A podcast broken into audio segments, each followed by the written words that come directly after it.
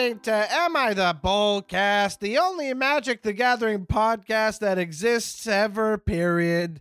I'm your host, Mike Carrozza, probably better known as Mark Carbanza. You might know me from my column over at commandersherald.com called Am I the Bolas? Gee, I wonder why this podcast is what I'm hosting. Maybe it has something to do with that column of mine that I wrote. I am joined, as always, in the very same studio, technically the same room, but in a different country altogether. Uh, joined by Games Freak SA. You know him, you love him. Michael Solani of How They Brew It. Hiya. I'm glad to be here, Mike. Let's talk about very important things in the structure of the universe. Oh, okay. Well, what do you have in mind? Card games? I don't know. yeah, okay. If you think I'm not going to pivot this podcast away from whatever we want to, I mean, to whatever we want, We could hold on. Wait, wait. Are you telling me that I'm capable of talking about whatever I want on this podcast? within reason. Anyway, our producer's also here. our producer slash super genius, Morgan Sanchez. Hi, Morgan. Howdy, Mark. Solani and I are are extra fresh today because we just got our first 10 degree day and are officially defrosted since our negative 10 degree weather on Friday. I successfully blowtorched our switchboards so people are able Ah. to finally call in again. And uh, we're we're just waiting we're just waiting for somebody to get on the line. Hey, well, that's fun. Hold on a second. I just got to Google something. 10 degrees Fahrenheit. Are you com- are you to converting Celsius. Celsius to Fahrenheit? Uh, no, quite the opposite, because you guys are the Americans, and I need to understand what this is. Minus 12? Oh my God. That's it? You okay. Well, that's okay. Hold on. That's it? That's it. No, as in like that's how you're like saying it's defrosted. I'm like that's not defrosting. That's Oh no, I thought you were using your your very Canadian roots to make fun of us for not being able to withstand cold weather. I mean, I am to an extent. Right now it's minus eight, so you guys have it four degrees colder than us. We're warm. Yeah, we win. Finally. Just like the War of 1812. Yeah. Well, look, I mean, I don't know if this counts as a win. It does. It does have a feels like indicator of minus fifteen, so we win by two degree, three degrees, I think. But either way, uh, yeah, no, brutal. Don't care for that one bit. And I know that you guys are in Chicago, but does our audience know you're in Chicago? Well, they do now. Hey guys, you're in Chicago. Do you know what else is gonna be in Chicago in the coming ten days? I'm just mad I got doxxed on my own podcast. Well, you guys talk about being in the same place all the time. What am I supposed to say? No, you don't live there? You're supposed to make up a place. Like Albuquerque. Albuquerque, Chicago. No, that's that's not how locations work. Same state, different country. Okay, but seriously, are we not saying that you're in Chicago? You mentioned it on another episode. Oh my god. Just keep going. They all know I'm in Chicago. I keep telling people on my Discord I'm in Chicago. I keep saying Chicago related things. Chicago's a big city. I didn't say where. It's not like I said 2300 Hamlet. The CTA and bad coffee places. I don't know what those are, but I support you and whatever you're into. I don't know what that means, but I love you and I want you to be happy. Okay? That makes one of us. Dork, what's the matter with you? You want you to be happy. I listened to your later interviews and you you definitely said some things that needed to be cut out. Oh, for sure I've said so. And then you know what I do immediately after I go, hey, Ken, cut that out, please. And then Ken inserts the sound of a roaring chainsaw over it instead of a bleep or cutting it out.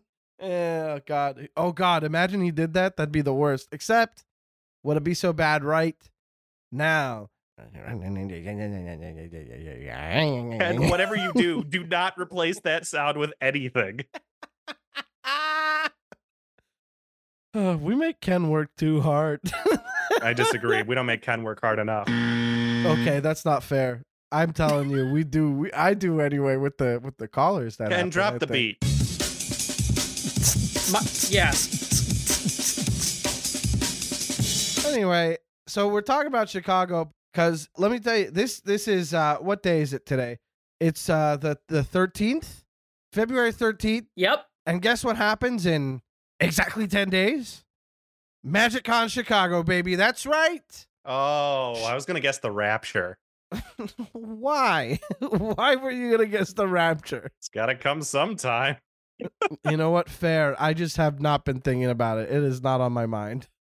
Well, it's not the rapture. Instead, more people are more people are gonna be near you than not near you. Is that what? I don't know what the rapture is. Does the rapture is like people hide and seek? The rapture is people go away. It's people hide and don't come No, back. hol- hold on. Finish that thought, Mike. Explain what you think the Rapture is. I'm putting it lightly. They go bye bye. They go hide. They go hide and seek. They buy a farm and they go live on the farm. They're not my pet They, rabbit uh, Flopsy, Mike.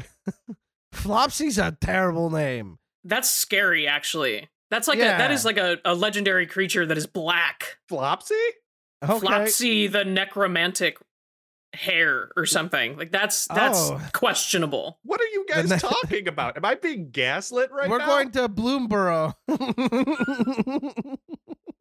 It's a great name for a buddy. I don't like it whatsoever. It, it, it makes me think that he can't stand right.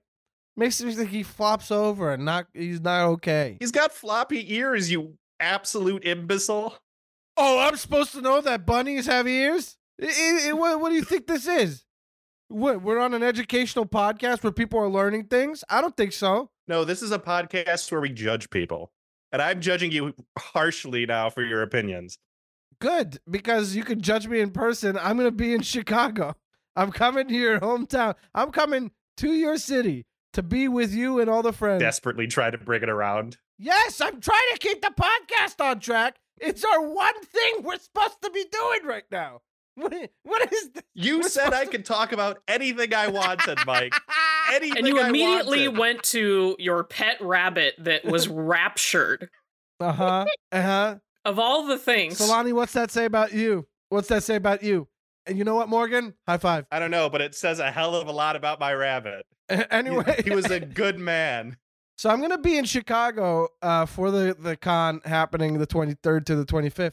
But guess what? I'm coming a week early. I'm gonna be there from the 17th to the 25th, and I'm doing comedy while I'm out there. What's that?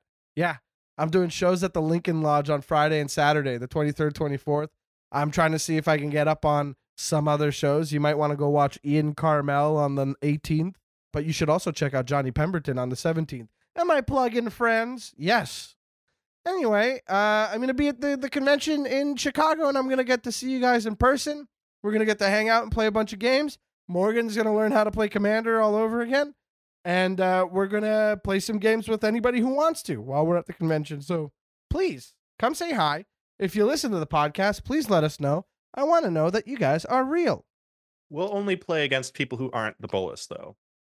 Which famous people did we actually say were the Bolas? I don't. I don't know. Well, I know how many that you've said is the, the bull. You have a track record of saying most of them. Do you have a co- Do you have a count? Oh my god! Honestly, we should start doing that. I feel like we should. That feels like something we should be doing. That- You know, we should definitely either get to that ourselves, or maybe we have a a, a, a very gung ho listener who would like to do that for us. Are we at that level of podcast where we have people doing stuff for us? I don't think so. Either way, I'll probably put together a list and then follow it through because we're only a handful of episodes in. Oh boy, I wonder who is on the line or calling soon. Well, you you know, apparently there's this guy. I just I just got off the the line. He's still on hold, but he's he's been calling since 4 a.m. and he says that he 4 a.m. says that he won something. I thought that blinking light was just the defrost on the switch. I thought it was just glitching, but apparently You were distracted by the saffron olive board, It's a- right? it's well, you know, that one came out first. All right, so I had to look. I had to double check. I had to make sure that he wasn't Well, just no, no. on there Wait waiting. Wait a minute. So it's this guy. you had to take Who's- out the saffron olive board. Are you saying we can't do that joke anymore? No, no, no. We. He, I mean, I'm, saying, we can't. it defrosted first. So that's that took some priority there. Hmm. Okay, look, I've I'm just gonna at it. say, I'm gonna say this: saffron olive, you're you're welcome to call anytime, but you're gonna have to use a regular line like the rest of us. Okay? When I want to call into this podcast, I call in and I wait since three in the morning. Thank you very much to finally get on at 8 p.m. So, our caller, let's get to you right now. Let's check it out.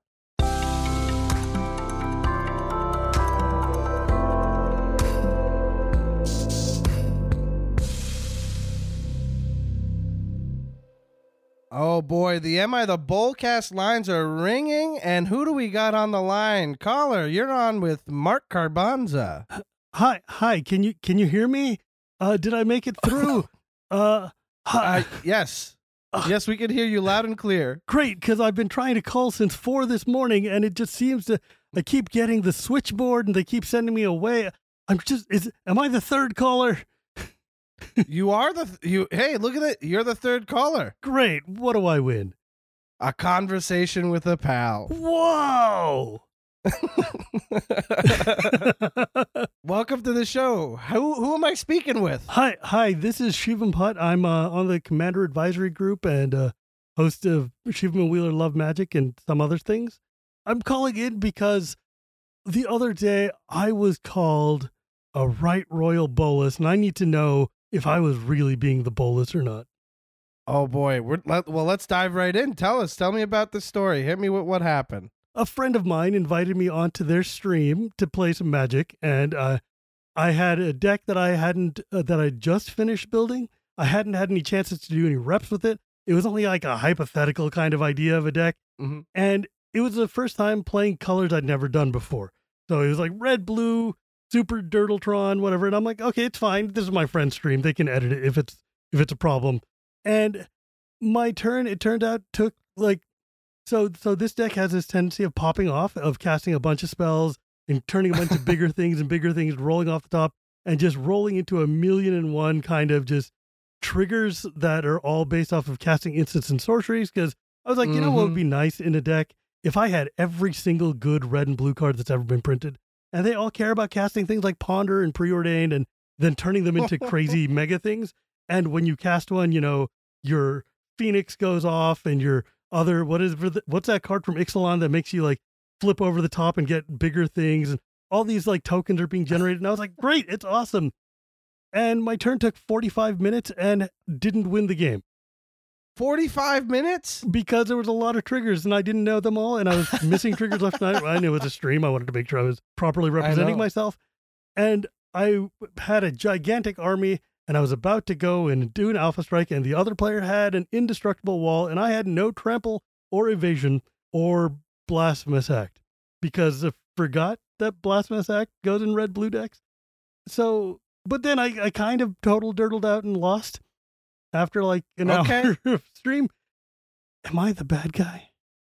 I mean, this is a tough one. I need a little bit more context. Tell, so you said, so Shivam Bhatt. I of course I- I've I've heard of you and I uh, I've been a fan. So it's quite the honor. Thank you for joining us. I know I know you're no stranger to the color red, but I have not known you to play much blue. Red and blue are in combination my least favorite way to play magic. Right? Like because it's mainly spells based. It's a thing that even since I started playing a million years ago, is just not a thing that I'm into. I want creatures swinging on the table. And Neera was printed in Baldur's Gate. Neera, the commander that says when you cast Oh, a spell, yeah. instead of casting a spell, you put that spell on the bottom and you can flip over the top, and whatever non land you get, you can then use. So my deck is full of things like scroll racks and deck manipulation stuff like, you know, preordained ponders, whatever, right and top. top of Because- course. Yeah. And then like um there's a whole bunch of like other enchantments and stuff that do that exact kind of effect. And the idea is, you know, I turn my ponder into an ancient silver dragon, or I turn my ponder into like an inferno, or you know, whatever Right. the case may be. Some gigantic, I don't know, Ulamog. And so okay. it's a really, really fun and really cool deck. And the first time I had built it, I had gone on Elder Dragon Hijinks, which is a lovely EDH gameplay run by my friends uh, Olivia Gobert-Hicks and uh, Alias V. Mhm. And they were like, sure, you just need a deck, whatever. And I'm like, great, I will bring this deck. I've never tried it before. And it turns out that when you have every card in the universe that cares about casting triggers, and you cast a spell and suddenly 350 things happen, and you're like, oh, I think I got 38 Thopters, 100 soldiers, and also turned you into a flower. it's a lot. But I didn't have I didn't have any cards that actually dealt with board states that I couldn't handle. Interesting. So there was no like cyclonic rift. I mean, it's red. Why would I have sweepers in red? Right. Right. Well, the way you build red normally, I wouldn't I wouldn't pack too many sweepers either. If you got creatures on the ground, Yeah, exactly. All my red directors are like dragons or warriors or soldiers or whatever. So like the idea of putting a, something like a blasphemous act, you know, I don't know, sh- Shakes you to your core. You're just like, oh, yeah, it's just like why why would I? But that would be my deck I'm hurting. my poor creatures. Exactly. My- Turns out though, like you you need to have abilities to actually get through. right. Otherwise, you're just spinning. This deck is literally spinning its wheels. It was literally just looping itself over and over again. The end result did produce that. I think. I'll say. It was amazing. So my, I I think it's so that's the kind of thing that I I feel like we're we're cut from the same cloth and that is it decks have never quite appealed to me either. I do have one is it deck which is the Zaffai Thunder Conductor because I got the the Strixhaven precons and I and I upgraded that one because I thought well I have the basis for one might as well keep it around try it out. But I've played that deck a handful of times and every time I get to do the thing it takes forever and it's actually on my desk to pull apart later because it it's one of those decks that like it's value value value and it does a lot and luckily Zaffai does trigger off of all this stuff to make creature tokens that you can then attack with and like you're overwhelming the board state or if you have a high enough mana value to your your spell you're dealing 10 damage to a random opponent so you can close it out that way. But if you look at my cards otherwise yeah, they're just kind of like, hey, I'm gonna play this card, and now that means that this other pla this other card gets played, and now this card gets copied to copy this card, and I'm drawing more cards to card, card, card, card, card, card, card, card, but nothing else happens to affect the opponents. yeah, it turned out sometimes the deck ends up feeling like you're playing Dominion, right? Like you're just drafting and drawing cards and drawing cards and drawing cards and playing cards to let you draw cards and draw cards, Uh-huh. and there's no actual output for your engine. That's it. So Like- the I'll tell you the reason that my deck has stayed together this long is because goldfishing it is fun. Without the pressure on a pod, goldfishing it has been quite fun. Cause I'm like, well, you know, it's doing a thing. Like all these pieces are fun. I'm doing a little bit of solitaire. I do think Neera is such a cool commander, and I see why you'd be drawn to it. Two seven without any evasion though makes it tough to get in anywhere. Yeah, she's not getting in. There's no point. No. She might as well be an enchantment. no, that's exactly what it is. She's just an enchantment with summoning sickness, right? Like the Mhm. whole point of that card, though, like that deck, I'm now after like after this experience, I went through and I changed it. I took out a bunch of cards that did nothing and replaced them with Uh-huh. cards that do something. And it turns out that once you tinker with a deck a bit, it is incredibly yes, it's still boomer bust. It's still got Right. moments where it does Yes. literal jack nothing, and then Uh-huh. times when it's just like, "Oops, I won." But I mean, most of the time it's like, "Oh, what could that card on top that I just put there with scroll rack and top be?" Huh? you know, it's the thing is, that it's it's still it's hella fun. It's got a lot of weird back and forthy play, Mhm. but what I learned is that you that that deck is what taught me that if you're going to build an engine, you need to have an output. You can't just build an engine and then go nowhere with it. Absolutely. I think you've answered your own question here. Oh, I was completely the Bolas, dude. It was like it was somebody else's. Yeah. Just because someone else is editing, it doesn't mean that I have to waste their life. yeah, I mean, editing it or not, that you know, how can you make the experience of that more fun for the table? And this is something that's come up before on on on the show. Is that my old my my old play group? Whenever somebody had a turn like this, or it was starting to have a turn like this, we'd say, you know what, put your hand down, and let's figure it out together. Let's work out Mm. like if you're gonna do a puzzle at the table, let's all do the puzzle, right? right. and I think that that makes it a little bit interesting. But when you're doing it on a stream and you're trying to represent the game as best as you can, and it's for views and stuff. Well, there were a couple of uh, cards specifically that just made this heinous. Namely, there was a thing called Sunbird's Invocation from oh, uh, beautiful. from like you know Ixalan, right? Where you cast a spell from your hand, reveal the top X, where it's the manu- mana value of the spell, and then you can cast Uh-huh. a spell with mana value extra less from the card that you reveal without paying their mana Ugh. cost. Put it under. So the whole point is there are so many different things that were triggering off of casting a spell in Neera that Sunbird's Invocation was just adding a ton of bookwork for like Mhm. zero gain. I mean, it's cool, it's really clever, but when the whole deck is already doing the whole cascade flip into random thing, having that redundancy just slows it down a lot. Yeah, I'd say there's a reason that Neera is capped to trigger just once a turn. Yeah. You know, uh, you wouldn't want to have possibility storm in your command zone, would you? Like that. I, Right. ugh, Oh God. I shudder the thought. Truly. Uh, exactly that.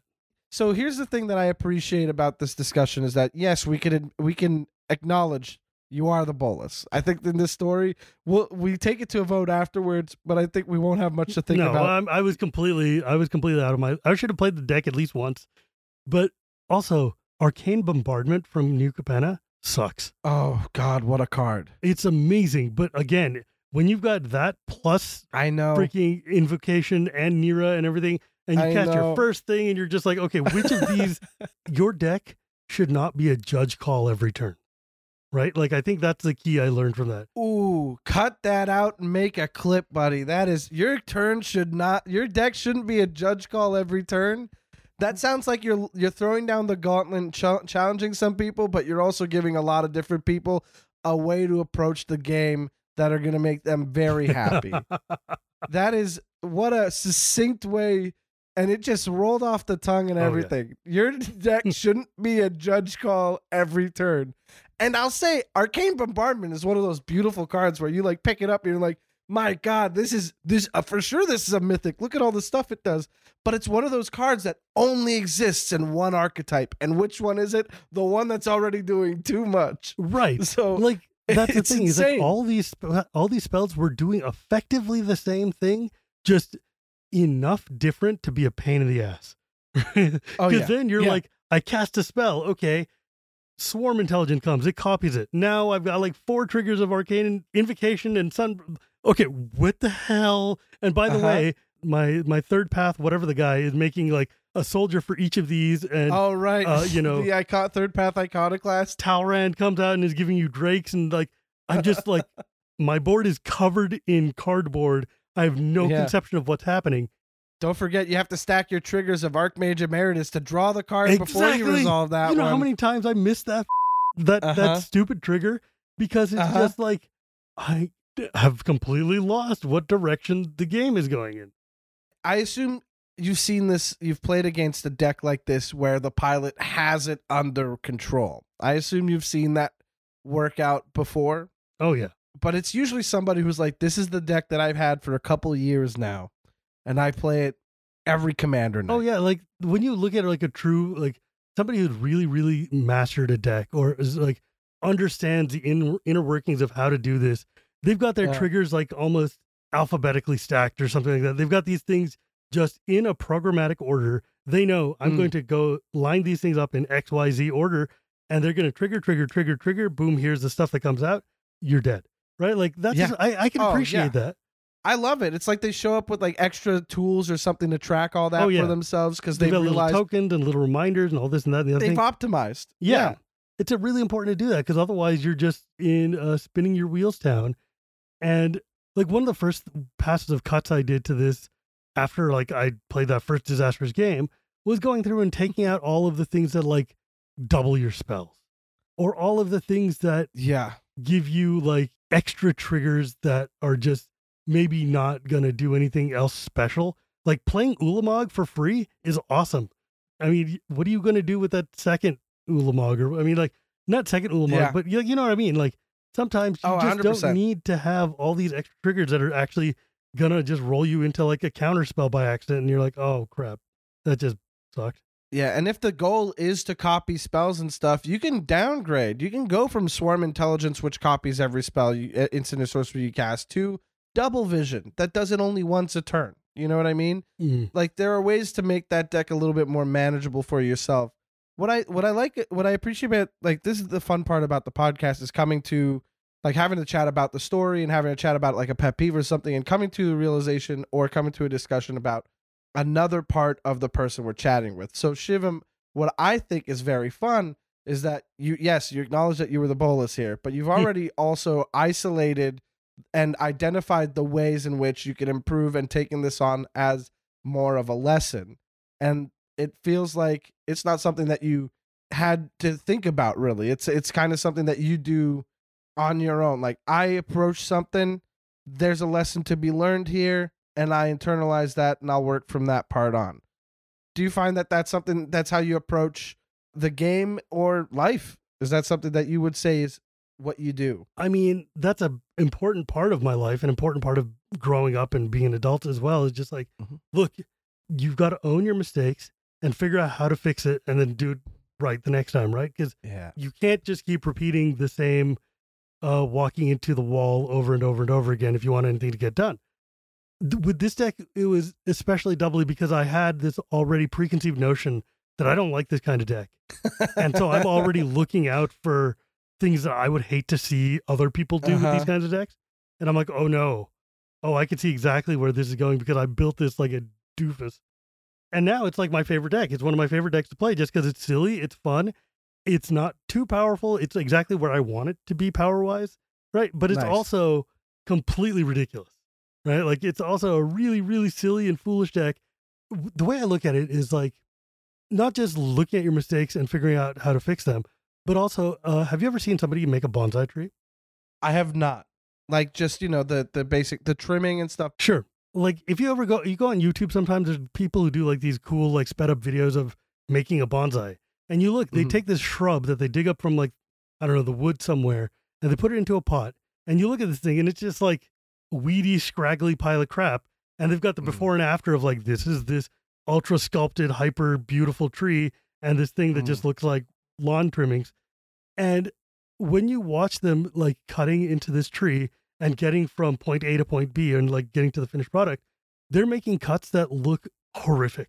You're like, oh my god, you're gonna kill the tree. You're Oh. cutting the thing. You're stripping the flesh off the thing. You're you're making these weird gouge. Oh, what are you doing? That thing was so cool looking. How could you rip that one mega branch with all the flowers off? And then you realize at the end of it, oh, that thing looks hella good. And you needed to make these insane drastic cuts in order to get to hella good, right? Do you know the artist Wayne Reynolds? He does a lot of uh, D and D and magic artwork. He's no Yes, very I- spiky, very kind of like he had the the Goblins uh, Secret Lair most recently. Wayne Reynolds, I asked him like 20 years ago to draw a picture for me at Gen Con, back when these guys were just sitting around doing nothing and could do stuff like sketch in your sketchbook for a couple bucks. And I was like, "Can you draw the character Raistlin from Dragonlance?" And he's like, "Sure, I can do that, whatever."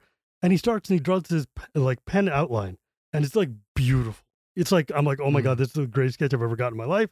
And then he starts coloring it in, shading. I'm like, "Oh my god, this is so cool." Then he takes a big, thick black permanent marker and just starts and just like scrawling over it. I'm like, "No, what are you doing?" And he's like, "Patience."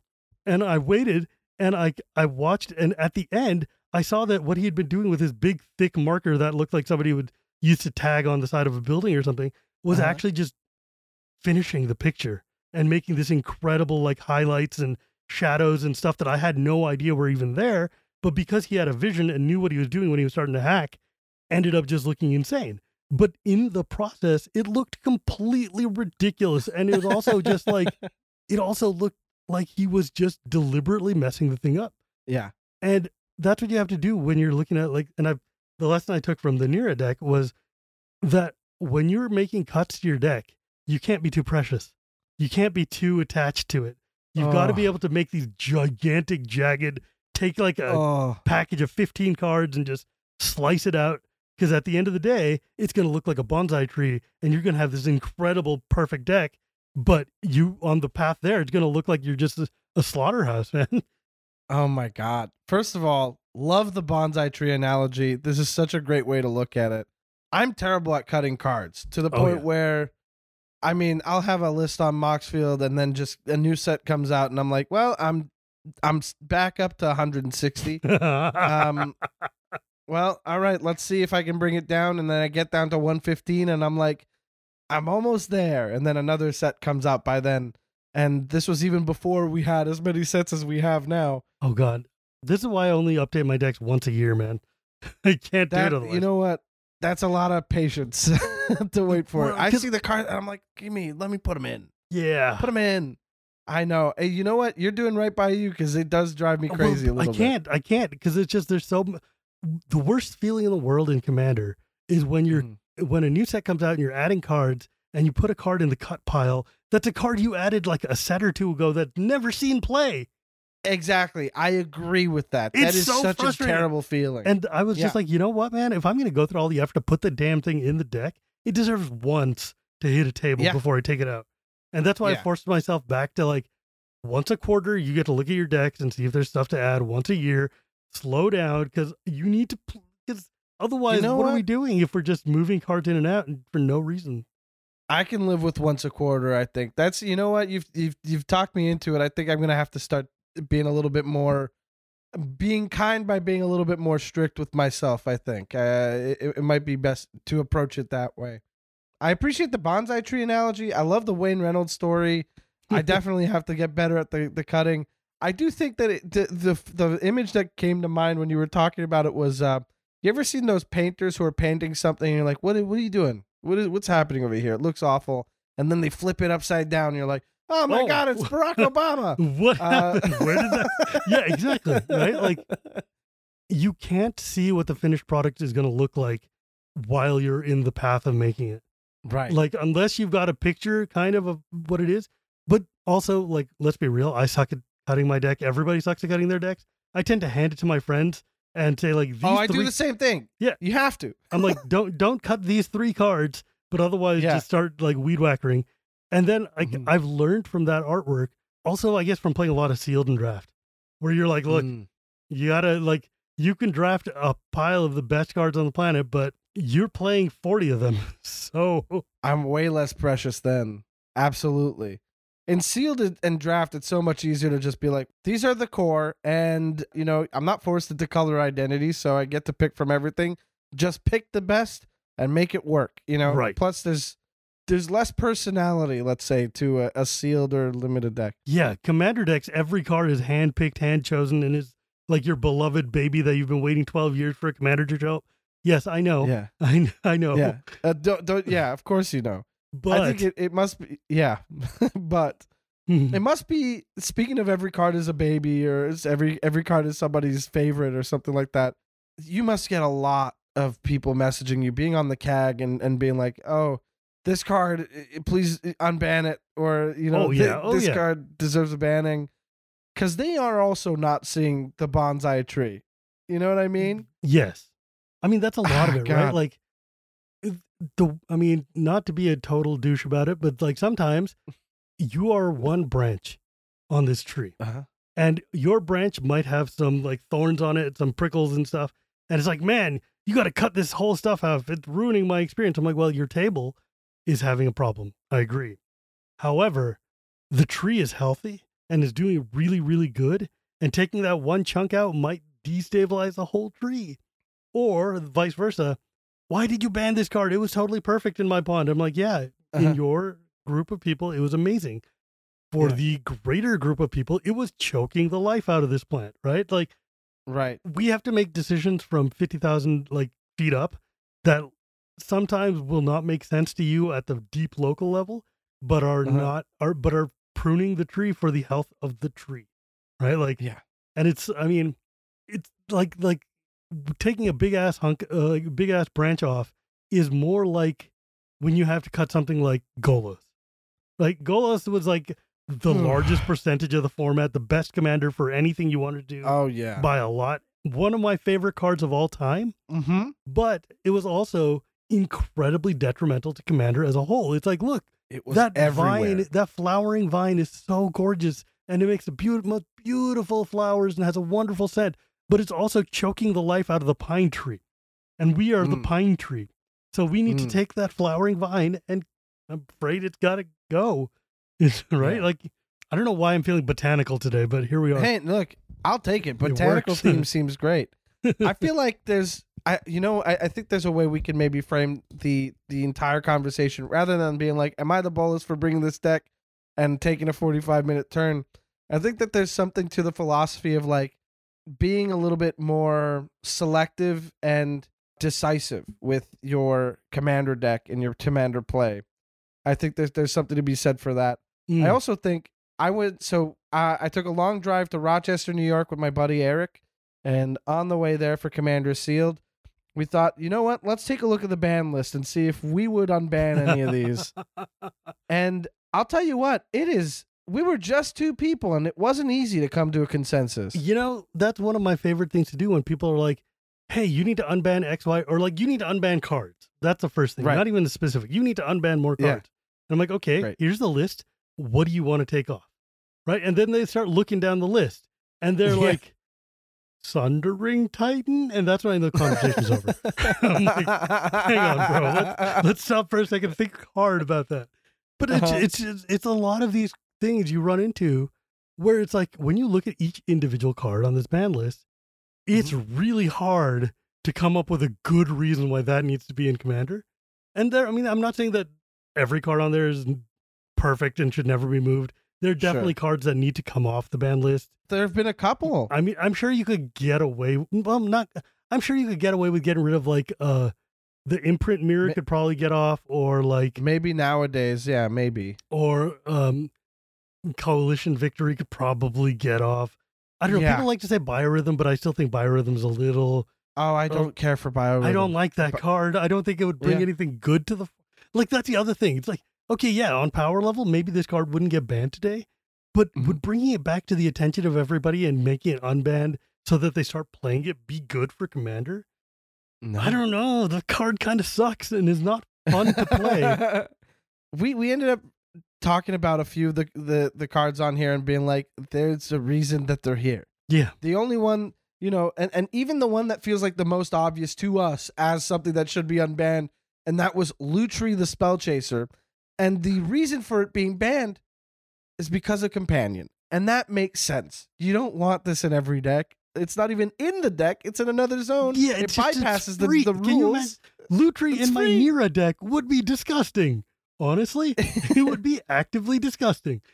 It would just be a hundred and first card just hanging out there in case you need it.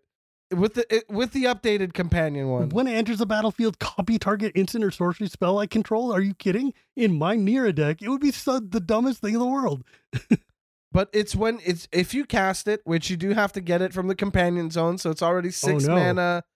Yeah, okay. It's a six mana dual caster mage, basically, but Yeah. dual casters on ETB.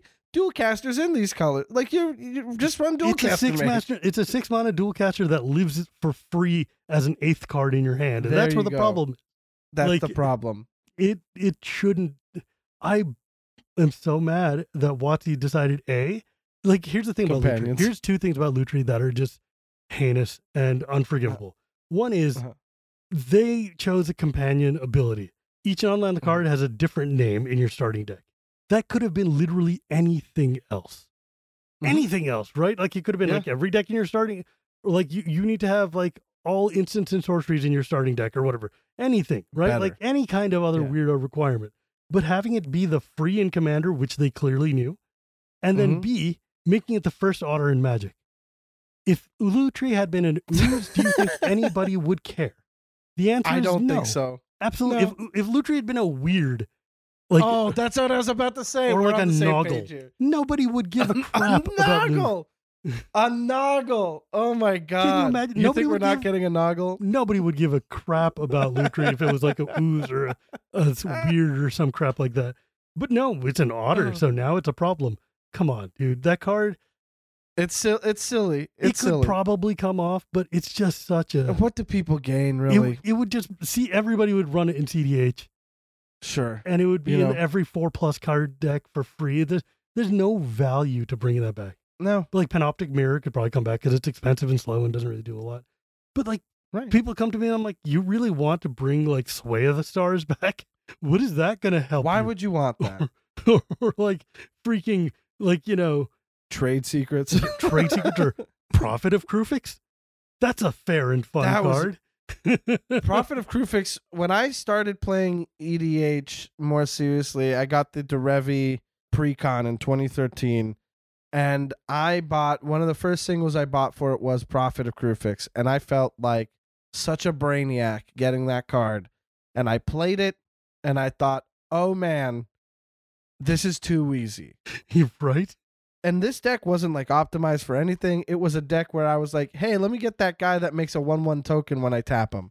You know, it was just like not an amazing deck, but I still was like, Prophet of Kruphix just makes everything too simple, too easy. But it, more than that, it says that you take twice as many turns as the table does. That's just bad for business. That's just bad for the the the feel the play experience we want. It's already bad enough that like time Mm. like time warp type effects exist or whatever. Or taking a 40 minute turn before anybody else gets to go. It's like Uh-huh. it just these cards that just are bad experiences. I don't feel bad. Absolutely. Yeah, I mean, like, Right. but yeah, like you look at the list and you're like, oh yeah, fast bond. We're gonna totally bring fast bond For sure. For sure. I, I think it must have been Sheldon who said that Prophet of Kruphix was the most miserable when everybody was running it at the table and everybody had a copy. and like prime time. Oh yeah, dude. You're just like Prime everybody's time. taking every turn. What? Oh, sure. Oh, great. That's as there's no there's when there's no order to the game, there's no game. You definitely have to prune these these bonsai trees. That's yeah, that's like for look, sure. man. We look and every time we have a meeting, we sit there and we're like, is there anything on the list that could come off? But this list is real. Like for the thirty thousand or whatever cards are in Magic, this is a really tight list. This There is really should tight. Be, there's a lot more cards that should be on it than are, but like it's a really tight list. Like it's very hard to make cuts off of this now. It is super tight. Like I said, we were just two people in a car and we couldn't come to an agreement on which cards could come off. Yeah, because like And, like I don't Yeah. know. You look at Iona and people are like, "Oh yeah, Iona is totally fair." And I'm like, "Really? Is it really? Is it really?" Griselbrand is Griselbrand really okay? Grizz- hey, Griselbrand would be great. Please, can I have my seven cards now, please? yeah, right. Like everybody's like, "Oh, you could bring back Prime Time and Sundering and and like Sylvan Primordial. They're just rampant." I'm like, "Bro, you oh, already sure. hate the rampant growth. You want to give them like a rampant growth on a stick every turn? Like that seems that seems Is- idiotic." like Is it is it just it's not even just rampant growth, isn't it? Two lands. Uh, yeah, it's two lands. Or like Sylvan Yeah. Primordial, destroy their stuff and ramp your stuff. and get it. Yeah, and it's just like, what? what? a, this is a bad idea. This like, was but only it costs seven mana. one-on-one. I'm like, in green, that's turn three. yeah, exactly. Well, yeah. I think Shivam, I think that'll that that brings us to the end of the episode, and I think you've left us with honestly some some uh some game altering stuff here because like the the don't make sure your deck doesn't uh, what Yeah, is it like- uh Your deck should not be a judge call every turn. Uh, exactly perfect exactly. And then the bonsai tree analogy is really really helpful for approaching the game. You're putting a lot of care and time into it and eventually you'll figure it out but you do have to make some decisions along the way that won't seem right but are probably are. So i really appreciate you coming on and having a chat with us calling in uh would you would you mind telling everybody where they can follow you where they can uh uh, get into your your work, your your your participation in the magic content creation sphere. As it were. Absolutely. So you can see me on Ghirapuri Gears on Twitter right now, or Shivam basically anywhere else. I'm not hard to find. Uh, I have a podcast called Casual Magic that comes out every Tuesday. I have a podcast called Shivam Wheeler Love Magic that comes out twice a month. And I am very easy to get a hold of and very easy to talk to if you have any questions or concerns. And no, I will not ban your Sol Ring. well, okay, that's a promise, and you'll be kept to it. You'll be kept to it. thanks for being here, Shivam. Have a great one, and uh, thanks again. I really appreciate coming on. Thanks for having me.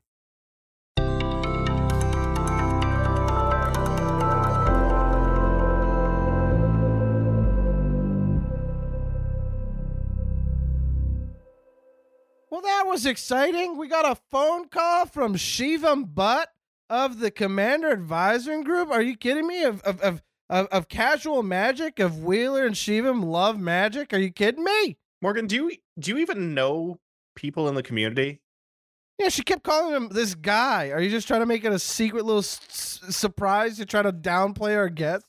It need it needs to be a surprise for you, Mark, because I, I don't want any like initial pretentious, like immediately the Bolas or not to come through. Like I, I need furry Ah. to the wolves when it comes to to the guests. You can't you can't know who it is. No biases. She's protecting you from your bias for a, a cool three minutes before you actually And talk see- to the guy.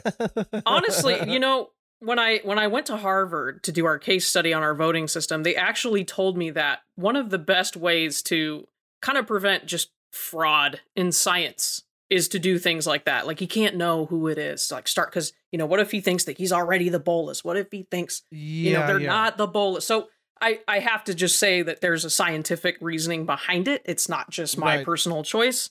Whether or not you agree with that, it's just science, dude. I don't. Okay, so for future reference, if ever you are talking about somebody calling in and you're like, this guy, whatever, I don't know who this guy is, what you're really saying is we have a caller and it could be somebody we don't know, but it also could be a very special guest that we uh, didn't expect to be calling in right now.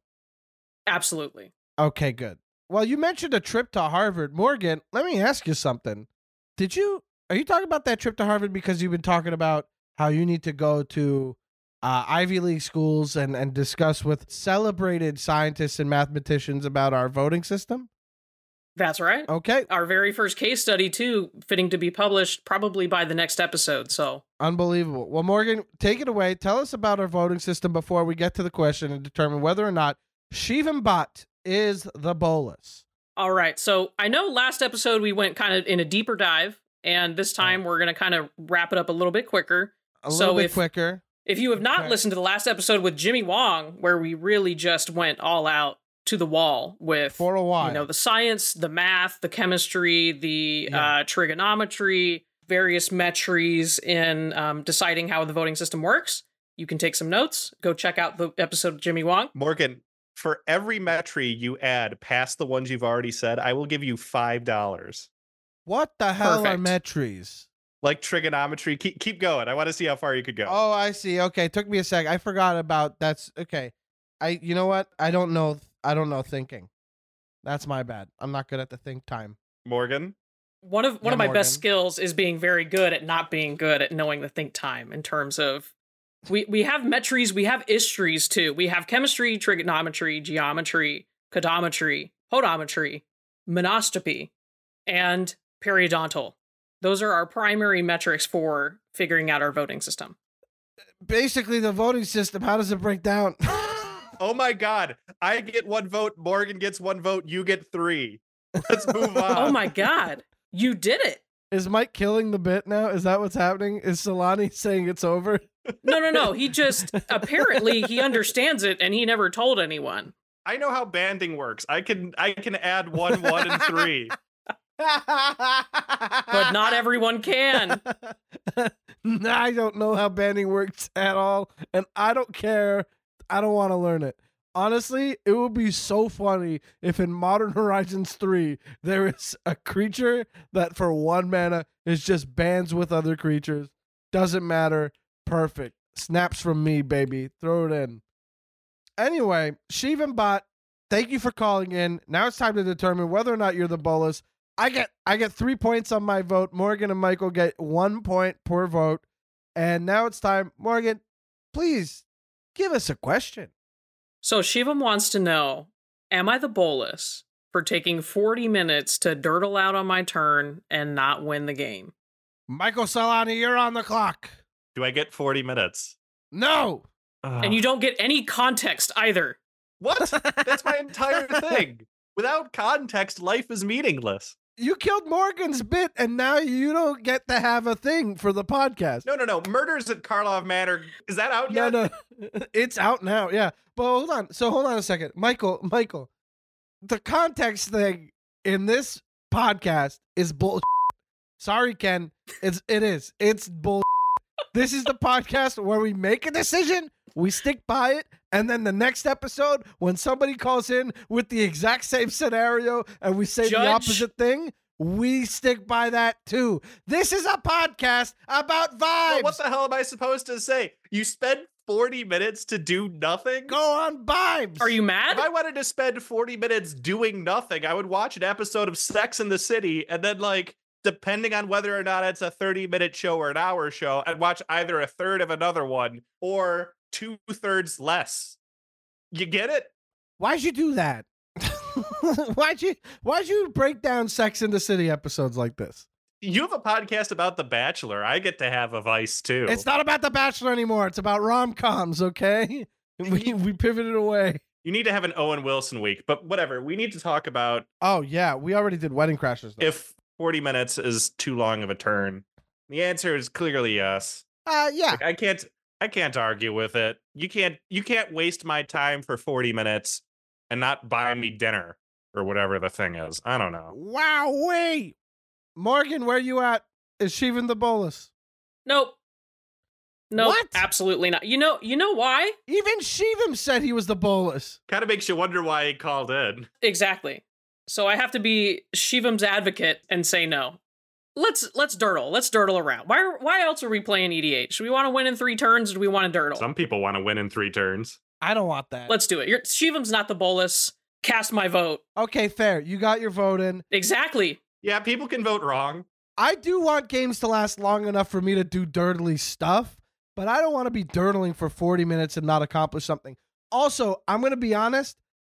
Shivam, if you're listening to this episode, even if you've already been on the call, if you have footage of that game, because it was a stream game, please send it over. I would love to see the actual amount of time. Because when I was talking to him, I was like, there's no way it was 40 minutes for real. There couldn't have been 40 minutes without somebody saying something. And 20 minutes, I can say, yeah, that's happened. I've had 20 minute turns and had to try to close out the game. And, you know, I get there, but it's like 20 minutes of like doing so many different things. It's long. I get it. But to do all that, not win when it's like an is it a solitary game, I'm going to respect Shivam's uh, decision of calling himself the Bolas. And I'm going to say, yeah, buddy, you're the Bolas. I'm so sorry. Self report Bolas. Yeah, self report Bolas. And look, so Shivam, you did leave us with some great pearls, though. Your deck shouldn't be a judge call every turn, is just mwah, beautiful. I can't, in good faith, agree with that. Yeah, but know your deck. You shouldn't need a judge if you could explain it. Mike, I literally have two articles that say how to make the judge cry. Those are the names of the articles. Okay. That's a new series. One deals with Licids and the other deals with the cleanup step. So I can't, in good faith, say that your, your deck should not be a judge call because those are the most fun types of deck. I'll interrupt you to say, as much as I know you love Licids, the cleanup step article was my favorite over the two, even though they like the cleanup step one is so weird. You are such a monster. Do you know that? Your articles are insane. This is another plug for Michael's article series. How they brew it is such a mind. F- Sorry, Ken. Such a mind f- of a read. It's incredible. I love your series. It's so funny. It's great. It's inventive and innovative. Anyway, I understand why you can't turn that into a podcast because that you can only bend the game so many different ways before it's like, yeah, that's a three part series rather than it's like an article once in like a month instead. Point is, I love your series, and your deck shouldn't be a judge call every turn unless you're Michael Celani, I guess. And also, that bonsai tree trimming stuff about deck building and the art commissions, I really like that.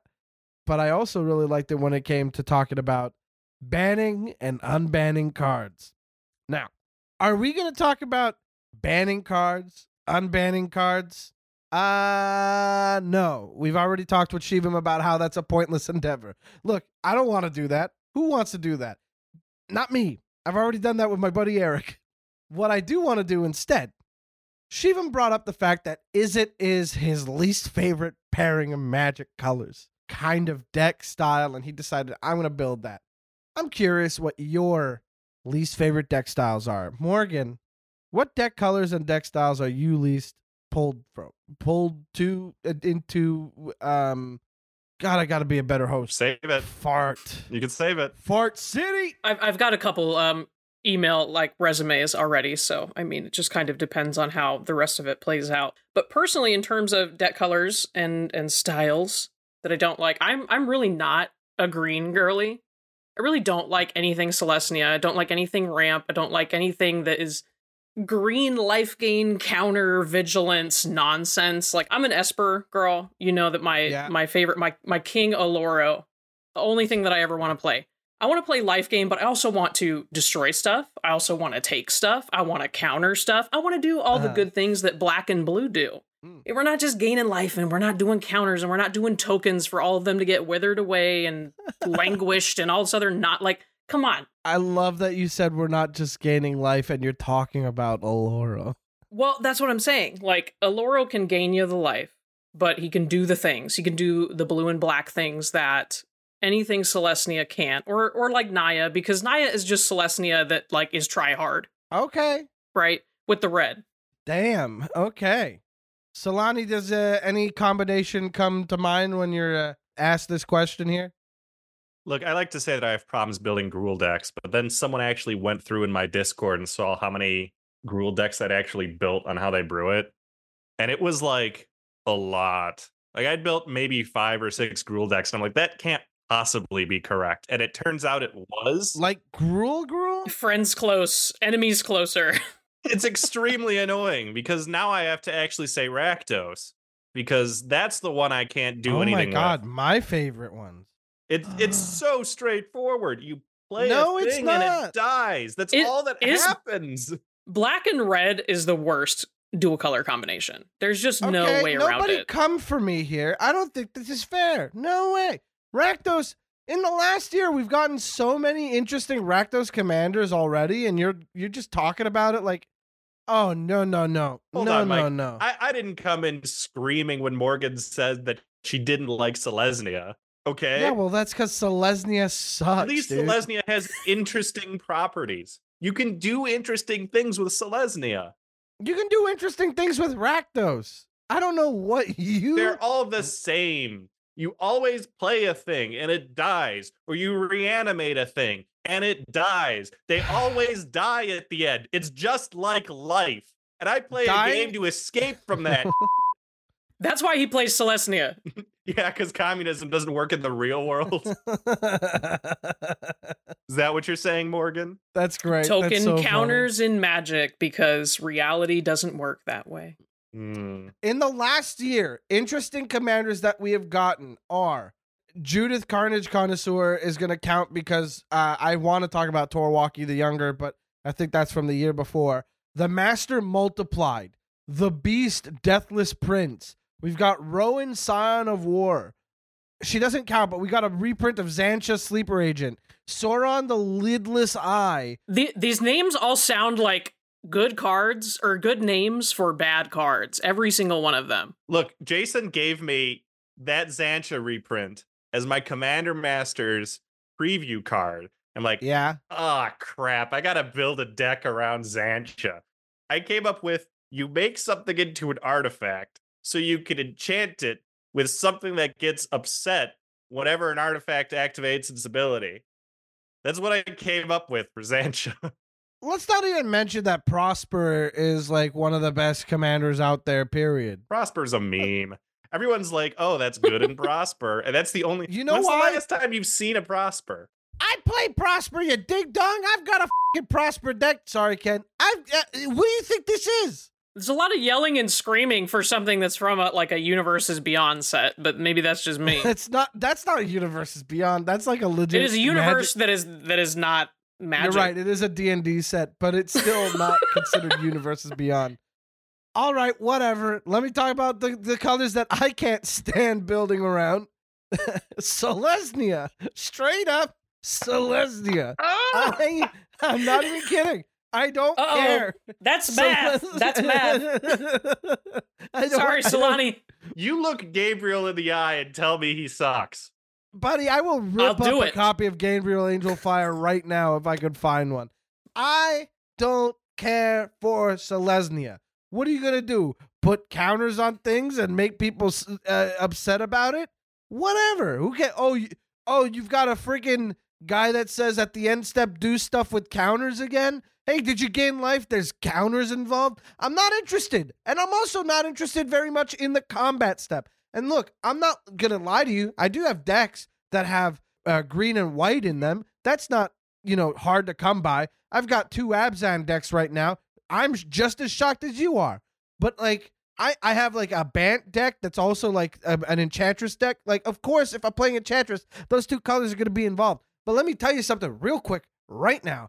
I could give less of a f- about Selesnya as a goddamn color pair when it comes to building a deck with just those two colors. You'd have to come up with something so weird and so interesting for me to even not just like sigh and shrug again. Whereas Rakdos commanders have been so cool and weird, I dare you to come for my guys again. My carnival sweethearts. My cowardly uh uh pa- um what's Judith's title again? She runs away from everything that happens in the last store, and she's not great. Cinderella. Yeah, she's a diva. But anyway, I don't care. Point is, Selesnya. How do you feel about that, Celani? I told you, whatever. You came for Rectus. Did you even glunch, bro? Oh, cool. Glunch. What's that? Counters, life gain, draw again? No, it's treasures, counters, and draw. Uh, oh, okay. I was wrong about the treasure part. I forgot that magic is so s- silly and needs to have treasures on everything back then, even now. Anyway, yeah, I don't care about Selesnya. Yeah, well, what are you, what are you gonna do about it? Huh? I can't do anything. Anyway, this is taking too long, and I'm sorry. I can't do anything. yeah. Yeah, because you're playing green and white. Lesnia can't interact. Actually, they can. They can interact Boom. with creatures pretty easily. And other Face, permanents. face. Morgan got you in the face. All right, you can be over there sacrificing and existing at people while I'll be doing something interesting that requires thought, like swinging creatures at other players that might have blockers. They might have things Oh. on the board. I might have to Oh. do math. You know that? Not You creatures. think you've got You math? think Not to do? one plus one three is hard? Wait until you've got a rampaging Gabriel Angelfire. Wait until I have a response and you just are Wow. silent. Nailed it. Morgan going off this episode. I'm sorry, asceticism. I'm sorry, dawn charm. I'm sorry, asceticism. There are so many ways. the one that gives privileged position. I'm sorry, Zulaport cutthroat and a million tokens with a Yeah, Phyrexian altar. You don't have to do anything. You just sit there and you just do the thing. You play. That's where the 40 minute solitaire turns come from. Okay. And you know what? Let me tell you put something. 40 Uh oh. 40 tokens, 40 thralls on the battlefield so that you can throw them away as long as uh, as well as the rest of the table. You just flip it. There's no point. Sacrificing is a cost. You just have honor. You want it. You sacrifice your cre. You want to feel that honor. You want to feel that your sacrifice was was meaningful, and it's just not. Tokens are dispensable. Anyway, we have I have a point to make. You said this is where the 40 minute turns come from. That you do nothing, you sit down and do nothing. Let me tell you something. We've been sitting down doing nothing for 40 minutes right now. How do you how do you feel about that? Huh? Really makes you think. Anyway, you guys should follow us on Twitter and Instagram. this is the end of the episode. Be sure to like and subscribe. If you have something nice to say, please say it to us. Follow us at Am I the Bolcast on Twitter. Follow me at Mike Carrozza. Check out my link tree. Check out my comedy. Follow Celani. Uh, get his website, gamesfreaksa.info. The letters, the letters essay, not the word. The letters a essay. That's right. And Morgan is Indigo Gentleman on Twitter. So please check out our stuff. Come see us in Chicago at the convention. Come see me perform in Chicago. I'll be doing comedy out there. I would love to meet people. I would love to meet people who listen to the podcast. I've been going out to uh, an LGS out here in Montreal, and I uh, ran into two players. We just sat down and played games all night. And then, uh, you know, I was like, "Hey, so what do you guys do?" And I was like, "Well, I I just started a podcast based on my column over at Commander's Herald." And they're like, "That's you? We read that all the time. We're so excited about this podcast." So shout out to Steve and Sam. Thanks for listening. Thanks for being pals. Looking forward to playing more games this week, and I'm looking forward to meet more of you guys. I just did a, uh pod with Mr. Bevers. This is dating the episode where someone in the chat was like, "I've been really enjoying the Bolcast," and let me tell you something. I really enjoy that you really enjoy the Bolcast. Thank you so so much to everybody out there listening to the podcast and giving us very nice feedback. Uh, and if you have bad feedback, don't hurt me. Anyway, that's enough for everybody. Good night, everybody. Michael Morgan, say bye bye. Goodbye. Bye bye.